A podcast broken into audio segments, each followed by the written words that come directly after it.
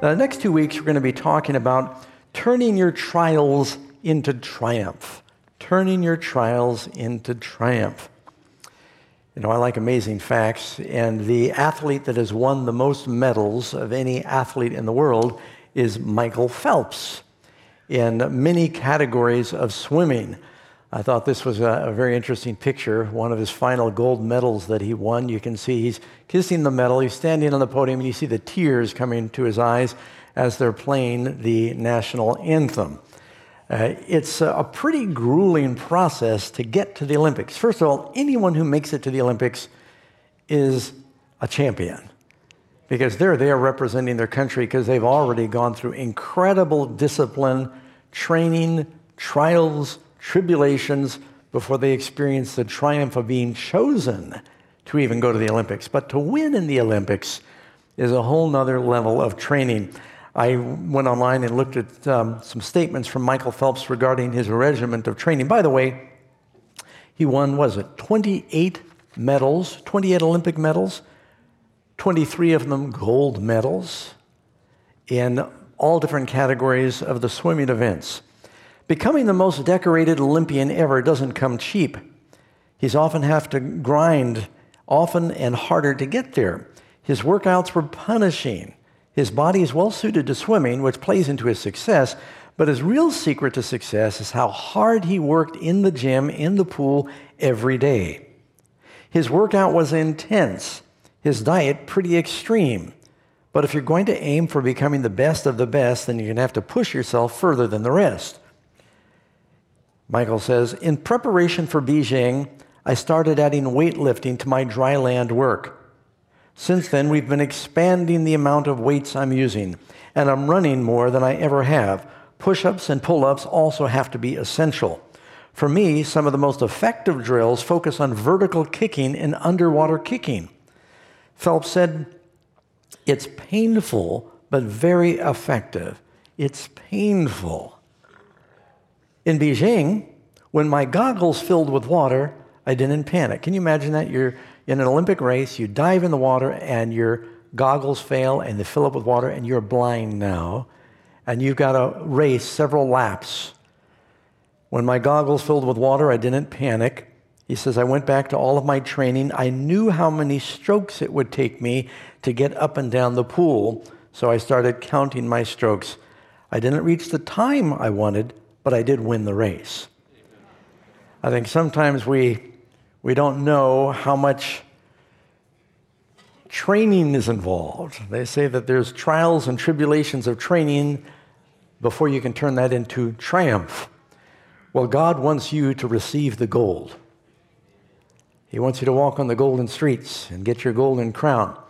And you are in training right now. And it feels like trials and tribulations. But this is par for the course. Because the Lord loves us, you're going to experience trials. They teach us to trust. I know I'm using a lot of T's here in this. I've got a friend, one of the gentlemen that uh, Pastor Ross and I, we play racquetball from time to time. And, and I remember one of our friends, known him for years, uh, played racquetball. He's a, uh, a worker, had a company, drove this company truck around. Finally, he got to where he retired and he said, I'm going to buy a new truck. I retired, bought a new truck, thought he'd just now begin to enjoy life, and was involved in an accident. I think it may have been a head on collision. Uh, nobody was killed, but he was banged up pretty bad, and it wrecked his truck, brand new truck. And he was wondering, what did I do wrong? Why is this happening to me?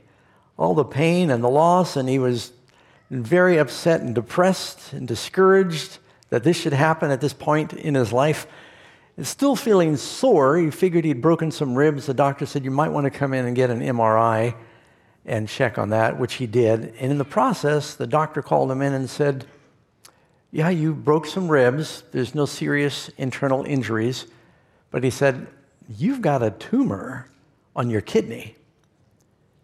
And you need to let us do some tests. And they did some tests, and he said, It's malignant. I said, It's good that we caught this because it doesn't look like it's spread. Your other kidney is good. And the doctor said, It's a wonderful providential thing you had this accident.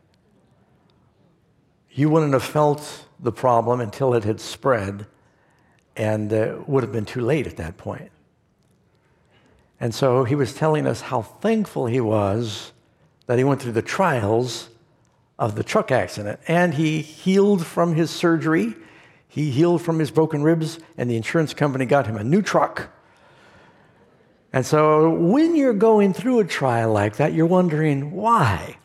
But you know, if you're God's child, there's a promise, and you probably know it in Romans chapter 8 says in verse 28 And we know that all things work together for good to those who love God, to those who are called according to his purpose. God allows trials, and he's usually using those trials for one of two reasons. One, God wants to do something in you. Two, God wants to do something through you. Sometimes it's both. Any trial or trouble or tribulation that you might going through, be going through, or some form of suffering, usually God is going to use it because He's doing something in you. He's teaching you. He may also be witnessing through you. You know, we do our best witnessing through trial. That's the best time to let your light shine is in the darkness. Amen? And often it's a combination of the two things that you're going through. And I know if I'm going through a hard time, sometimes we go through trials because we just haven't made good choices. And God is trying to teach us. You're going through some chastening, chastening rather, and some discipline. And I've often prayed, Lord, whatever it is you're trying to teach me through this, please help me learn it so I don't have to take this class again. Amen? And uh, I think I have learned some things along the way that have saved me from unnecessary suffering. Important biblical principle everybody is going to experience tough times. We will all experience suffer. You know, there's a wonderful story in the Bible in the book of Genesis, and you can see on the side panels the story of Joseph being reunited with his brothers. That comes from Genesis 45, and I'm going to be reading to you verses 5 through 8. After he reveals himself to his brothers, I'll start with verse 4. Genesis 45. And Joseph said to his brothers, Please come near to me. So they came near. And he said, I am Joseph, your brother, who you sold into Egypt. But now do not be angry or grieved with yourselves because you sold me here. For God sent me before you to preserve life. For these two years of famine has been in the land, and there are still yet five years in which there'll be neither plowing nor harvesting. God sent me before you to preserve a posterity for you in the earth and to save your lives by a great deliverance. Joseph was saying, All that suffering that I went through, God had a plan to save much life through it. And you know, I think knowing there's a purpose in what you suffer makes it a lot more bearable. Amen? Not only that, was God going to feed the people of Israel there, but you can read in Genesis 46, verse 3, verse 3 Jacob was apprehensive about taking everybody down to Egypt. God said, I am the God of your father. Do not fear to go down to Egypt, for I will there make you a great nation. Now, did God make a great nation for them in Egypt? Did the children of Israel have some trials in Egypt? They were being forged into a great nation through trials. They were crying out to the Lord. Why is this happening? You know, nations are rarely born without suffering. When America was born as a nation, did it experience some suffering in the process? It's often in the context of war. There is blood, sweat, tears, pain, and then you have a birth. And that's true in the political realm, it's true in the physical realm. Now, I know today they've got all kinds of things to stop the pain of childbirth, but in the good old days, before a baby came, there was often some pain and anguish. You know, weeping may endure for a night, but joy comes in the morning, so to speak. But uh, everyone experiences trials. I think it was Oswald Chambers who said, Suffering is the heritage of the lost and the saved, in the Son of God. Each ends in the cross.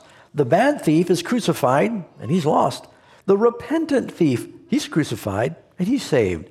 the Son of God is crucified. We see the heritage of suffering is widespread. So, as I'm talking about trials and suffering and tribulation in life, you might be thinking, well, I don't want to come to this church because being a Christian might involve trials. You're going to have problems either way. There are troubles in life. You can't escape that. The difference is that the troubles of the lost end in tragedy, where the trials of the saved end in triumph. So you've just got to make up your mind. Do you want to put yourself in the hands of God so that He can orchestrate all of your trials so that you're not tempted above what you're able? And He'll measure it out to you exactly what you need for your eternal good. Or you put your life in the hands of the devil and you'll still suffer. Uh, suffering is the lot of humanity. Job said, like the sparks fly upward. And there's just problems in life. Now, don't get discouraged. It doesn't mean there's problems all the time. There are seasons of peace. I mean, even after Jesus' temptation says the devil left him for a season. Say amen. So it's not always like that, but you're going to have troubles. Knowing how to consider your troubles can make your life a lot happier. See, a Christian's joy is not held captive by circumstances. When you're a Christian, you can have joy regardless of the circumstances of what you might be going through. The Bible says, rejoice in all things, Re- rejoice forevermore. And so you can have a joy because if you understand what the purpose of trials is, you embrace them, and that turns your trials into triumph. Everybody struggles. A lot of us do a good job of hiding it. St. Augustine said, God had one son on earth without sin, but he's never had a son without suffering. There's suffering for everybody. I remember hearing a story about this um, man from New York City, and he was in court in Texas. And he was suing for damages because of his medical bills in a traffic accident with this farmer and his horse trailer. And the prosecuting attorney said to the man, Didn't you tell the policeman at the scene of the accident that you were fine? He said, Yes, but I need to explain. And he said, No, no, you said you were fine. Did you say that? He said, Yes, I did, but I need to explain. He said, No, no, you said you were fine. And finally, the judge said, Well, let him explain. And he said, Well, I was driving from New York to California and going through Texas on the highway. This farmer pulling his truck out in front of me with the horse trailer lost control, began to fishtail. He flipped over. I tried to avoid him. I flipped over, and there we were all sprawled out in the road. And he said it wasn't a policeman that showed up first, it was a Texas Ranger. The Texas Ranger went over to where the horse was suffering terribly. He pulled out his revolver and he shot the horse. Then he walked over to me and said, How are you doing? he said, I'm fine. said, I don't want to end up like the horse. and I think a lot of us often say, Oh, we're just fine. How are you doing? Fine. And we're not always fine.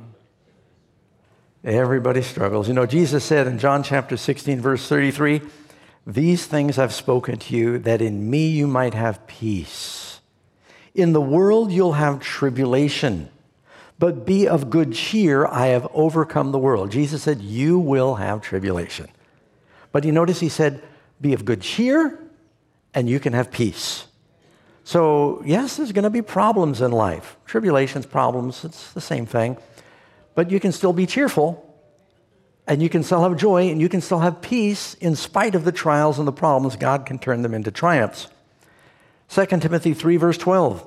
Yes, all who desire to live godly in Christ will suffer persecution. As soon as you make up your mind you want to be holy, the devil is very upset. After Jesus was baptized, the devil came after him in the wilderness. After the children of Israel went through the Red Sea, they were attacked from behind by the Amalekites. It, it's normal procedure for the devil to be threatened when you change teams. So all who desire to live godly are going to suffer persecution. Paul says in Acts chapter 14, verse 22, Paul was strengthening the souls of the disciples, exhorting them to continue in the faith, saying, we must, through many tribulations, enter the kingdom of God. You notice he didn't say we could or we may, said we must. Through a few, through many tribulations, enter the kingdom of God. There are going to be a lot of challenges and problems in life. Uh, don't get discouraged by it. Look at each one as an opportunity to grow, to be more like Jesus, and to be a witness to others. You are training for the trophy. You're working towards the goal. It is just part of the regiment of exercise of your Christian character that you might grow. Viktor E. Frankl said, A man can endure almost any suffering if he sees a purpose or a meaning in it. If you understand that God has a purpose in it, that uh, you're going to reap the benefits from it. And you've probably heard this illustration used ad, ad nauseum, but it's a muscle, you know? And if you want to see an improvement in your strength or in your muscles, you've got to exercise. The exercise, I mean, few things are more boring than weightlifting. It really is. You're not, you're not getting any work done. You just. But it, as you're doing that, something's happening and your body's getting stronger. And after a few days, you can stand in front of the mirror without total shame. So, look at that, a new ripple. and, and so there's a blessing that comes, but you've got to just, uh, you've got to endure the pain for the gain, as they say in the gym. You're going to have problems in life. You are probably all experiencing various degrees of problems right now.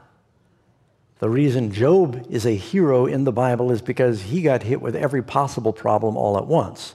But almost everybody. You've got problems in the family. There may be financial problems. You might have physical problems.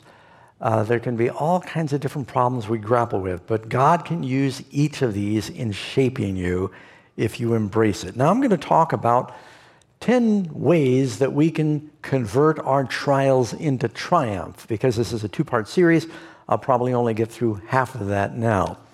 But um, first of all, recognize our spiritual need.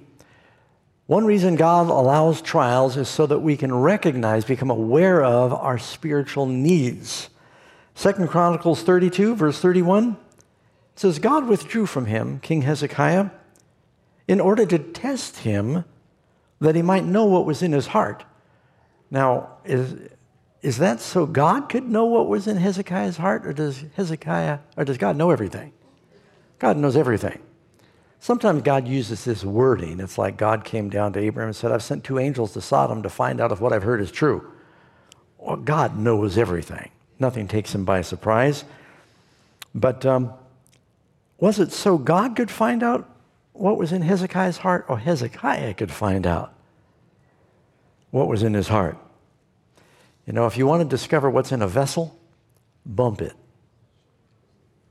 Sometimes you got to bump something to find out what's inside. And sometimes God will have to shake us up a little bit and we discover what's going on. We didn't know.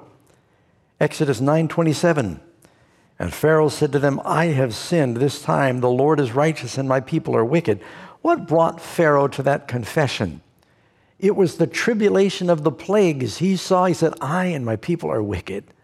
He became aware of it. And he could have repented then, but he hardened his heart. But it was in the context of the trials he finally came to the point of realizing I'm the problem. Sometimes that's what it takes. 2 Corinthians 2:14 Paul says, "Now thanks be to God who always leads us in triumph in Christ. Through and through us diffuses the fragrance of his knowledge in every place." How does God diffuse that fragrance? You know, if you want to smell a flower or some herb, you don't just take it and sniff it. You can, but if you really want to smell it, you crush it. You want to know, have you ever picked mint or something in your garden and you want to say, hey, smell this, this is great. You take a piece of that sage or that mint and you just break it or you crush it, and then you can really smell it. You can't really appreciate a skunk till you run it over once or twice. Have you noticed that? It's under those trials that they really, the fragrance comes out making sure you're listening. Psalm 30, verse 5 For his anger is but for a moment, his favor for life. Weeping may endure for a night, but joy comes in the morning. You might have some nights of mourning before you have your morning of joy, if you'll pardon the play on words there. So, one thing, of course, is to recognize that God is helping us become aware of our spiritual needs, and that's a blessing. That's a good thing. We should thank Him for. Something else is we learn humility through our trials. You know, we're never more like the devil than when we're proud.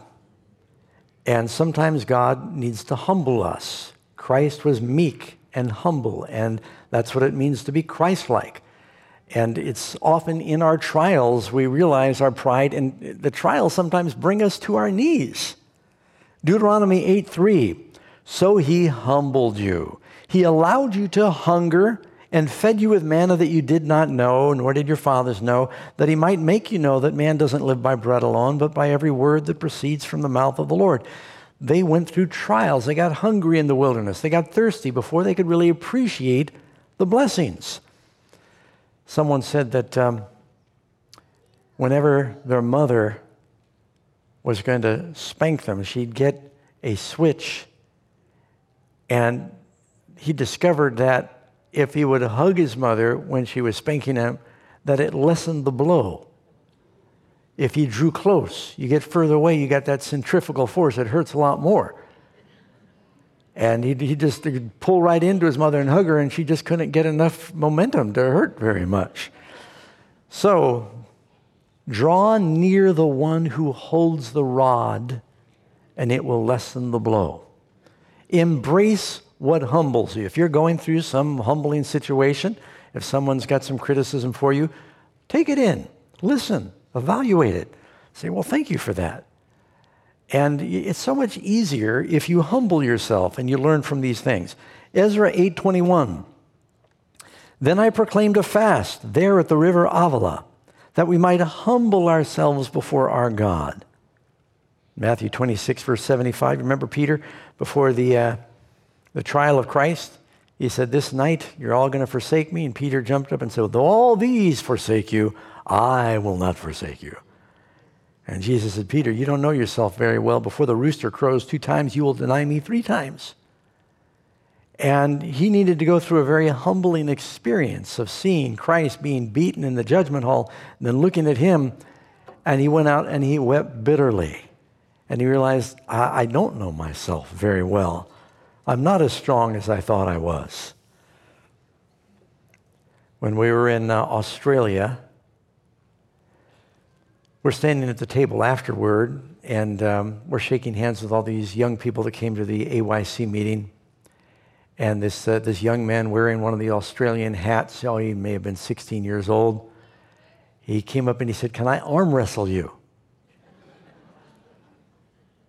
And I thought, well, that's a strange request. And he had his buddies around him. They were all saying, oh, no, to arm wrestle him. And I, I thought, you know, I like to engage with the kids. And so I said, all right, well, I said, wait a second, let me feel your muscles. Come here for a second. Because the last thing you want to do is get beat by a 16 year old, right? so I felt his muscles. Man, they're hard as rocks. So I said, no, arm wrestle Pastor Ross. so, but then I thought about it again. I said, okay, come on. He, he really wanted to arm wrestle me. Man, I put everything I had into trying to just keep my arm up. And finally, the spirit was willing, but the flesh was weak, and he put my arm down. This kid was tough. And I should have known when they, when they ask you that, it's because it's a setup. You know, whenever someone comes to you and says, Hey, I got a bet for you, don't bet. And you know, I thought, what kind of hurt my pride a little bit. This kid beat me arm wrestling. I thought, well, that's probably good for you, Doug. And you got to embrace what humbles you. And the Lord is always trying to teach us through these things. Someone said if you're on a mountain and there's lightning, it's a good idea to make yourself as small as possible.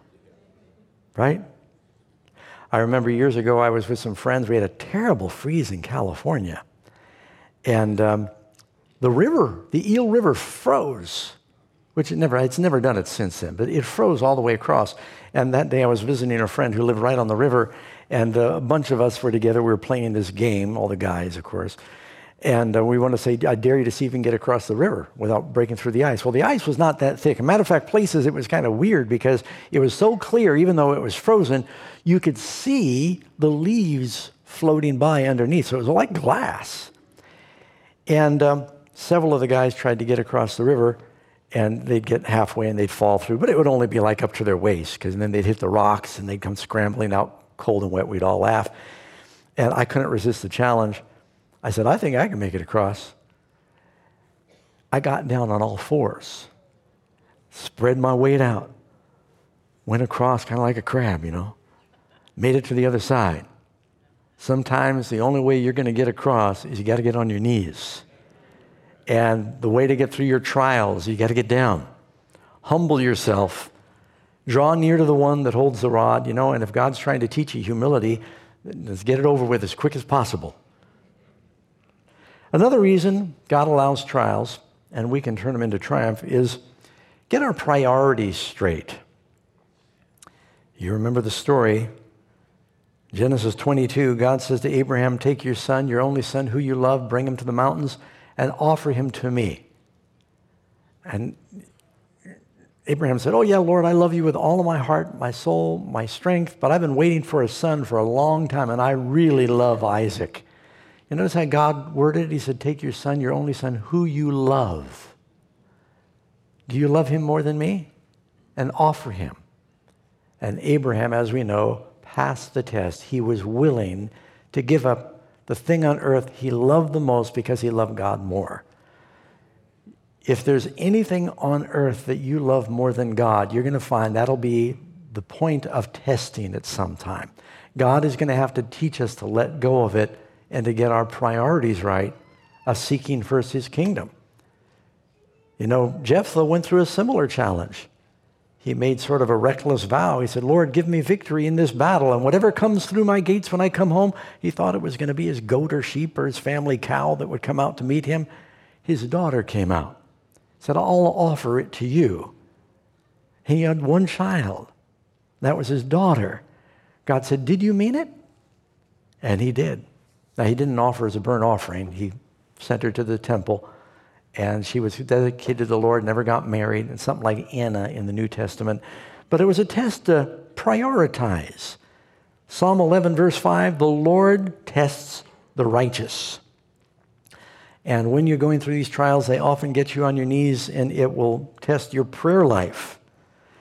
Do not make an idol of anything or anyone, or it will be the source of a test. Point number four God allows us to go through tests, and you can turn your trials to triumph. They come to separate us from sin. God wants to save us from sin. And sometimes, if you want to separate the dross from the gold or the silver, you've got to heat it up. And we go through these fiery trials. Peter said, Do not be amazed as though some strange thing has happened unto you, that, but know that the testing of your faith is more precious than gold or silver.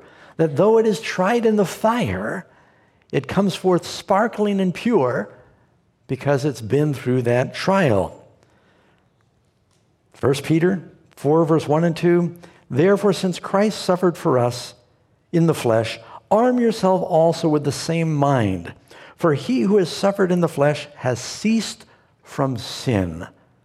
Now, that doesn't mean you flog yourself so you can cease from sin. But it's often true that when we realize the consequences of sin, it helps us gain the victory. And sometimes we will struggle and suffer. And it's giving us the power and the victory to prioritize that He might save us from our sins. Hebrews 12, verse 10. For they, our earthly parents, might chasten us indeed for a few days, as seemed best to them, but for our profit, that we might be partakers of His holiness. Why do we go through chastening? That we might be partakers of his holiness, to be like Jesus. So often, the trials that you go through, you may be going through trials in relationships. And you think, oh, this person is unbearable. How can I live with them anymore? And they may be a member of your family or your spouse.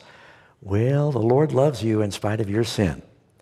And He's teaching you to love.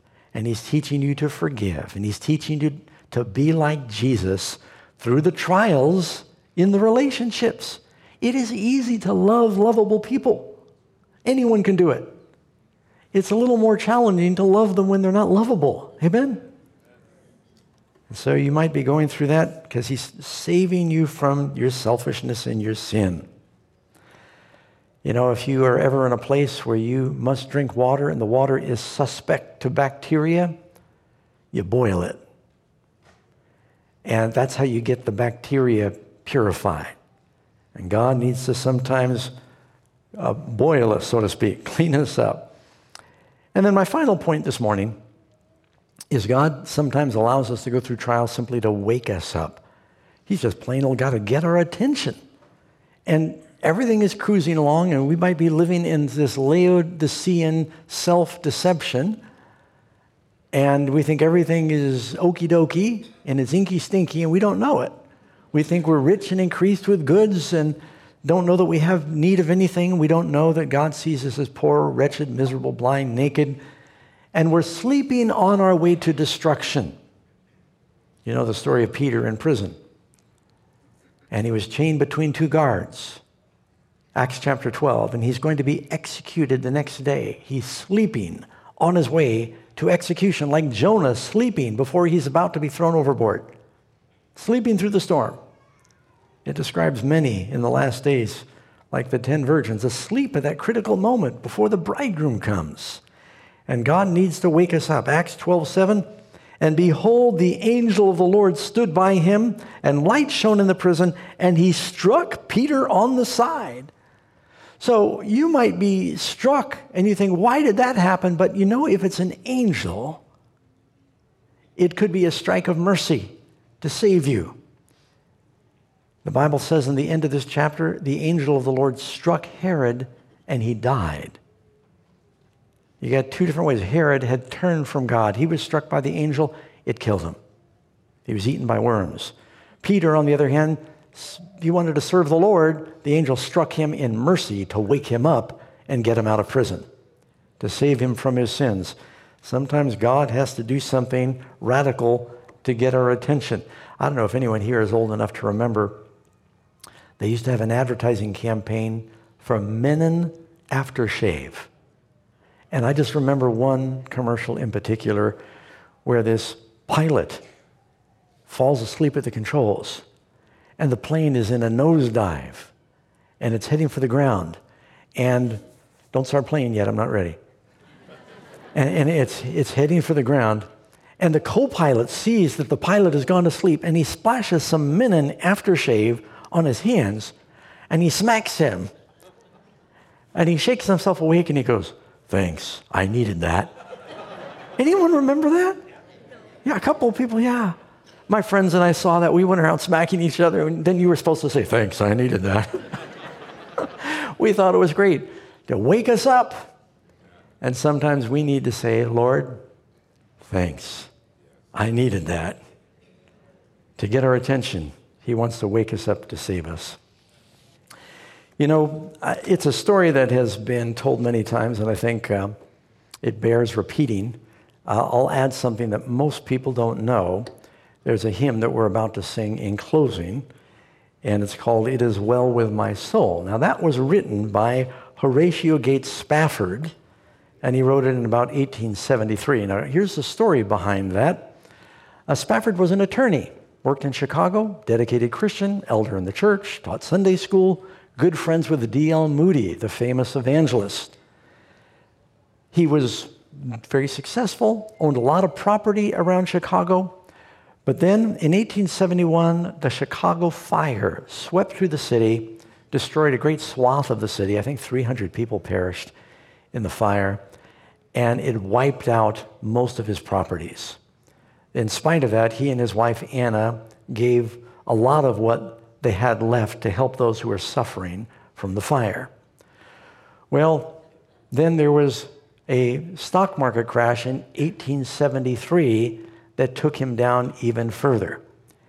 He thought, well, you know, we need to uh, try and get a new beginning. Dwight Moody and Ira Sankey were in England doing an evangelistic program, and um, Horatio was friends of Moody, and he told his wife, he said, let's go join them we need to maybe uh, take a little vacation for our nerves. We've been through a lot. And um, so he sent his wife and his four daughters on ahead of him on a ship because he had to tie up some loose ends with real estate. And he said, I will meet you there in England. On the way over in 1873, the ship that they were on out in the middle of the Atlantic Ocean, not too far from where the Titanic was struck, was hit by an iron sailboat from Scotland that pretty much cut their ship in half. And 226 of the passengers on this ship called the Ville de Havre was the vessel they were on, died. Uh, right after the collision, Anna gathered her children from their berths, brought them up on deck, knelt and prayed with them that they might have peace with God. They all fully expected to die. A, a lifeboat was put down from the other ship, and in rowing by the wreck, they saw that there was a woman unconscious on a plank, and it turned out to be Anna. She was brought back to England, and they had telegraph back then. She telegraphed back to her husband, eventually saved alone. Uh, all of his daughters were lost. And she wanted to know what to do. He said, Stay there.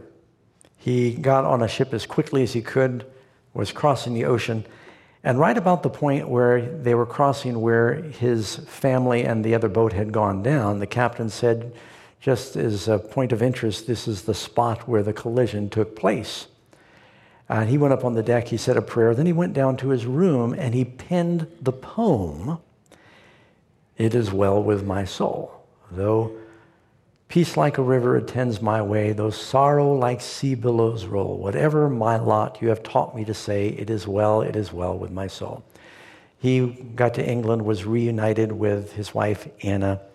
Uh, they joined the Moody's came to comfort them and said that they were encouraged by their faith. They said, This is all in God's hands. God knows what He's doing. We don't understand it. We trust Him, and we will understand some way. They had three more children together. They had a little boy named Horatio who died of scarlet fever. And then Horatio and his wife, uh, they went through uh, an interesting change they became very obsessed with the second coming. I guess you could say they were Adventists.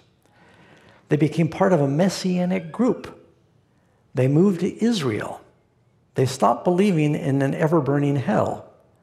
And they started a group in Jerusalem called the American Council.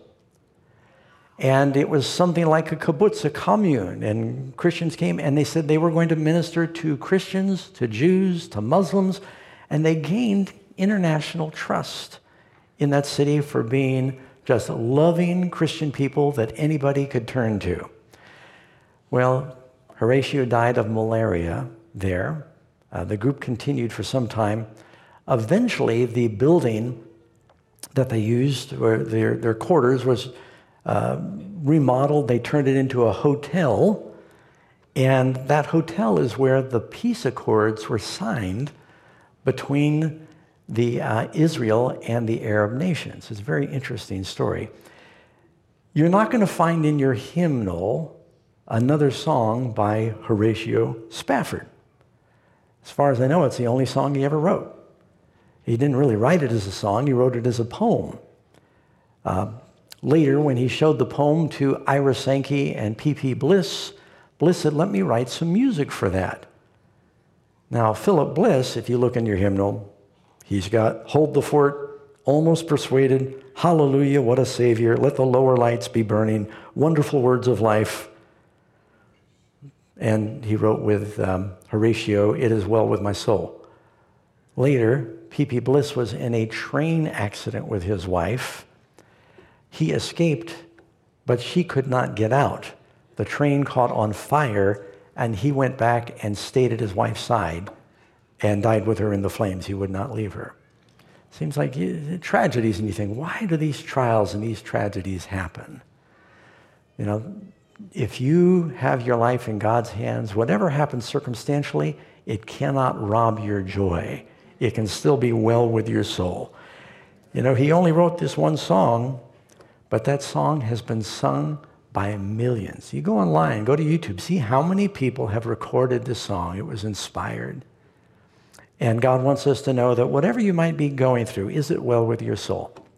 Whatever your trials are, Peter says, cast your cares upon him because he cares for you. God wants to turn your trials into an ultimate triumph. Amen?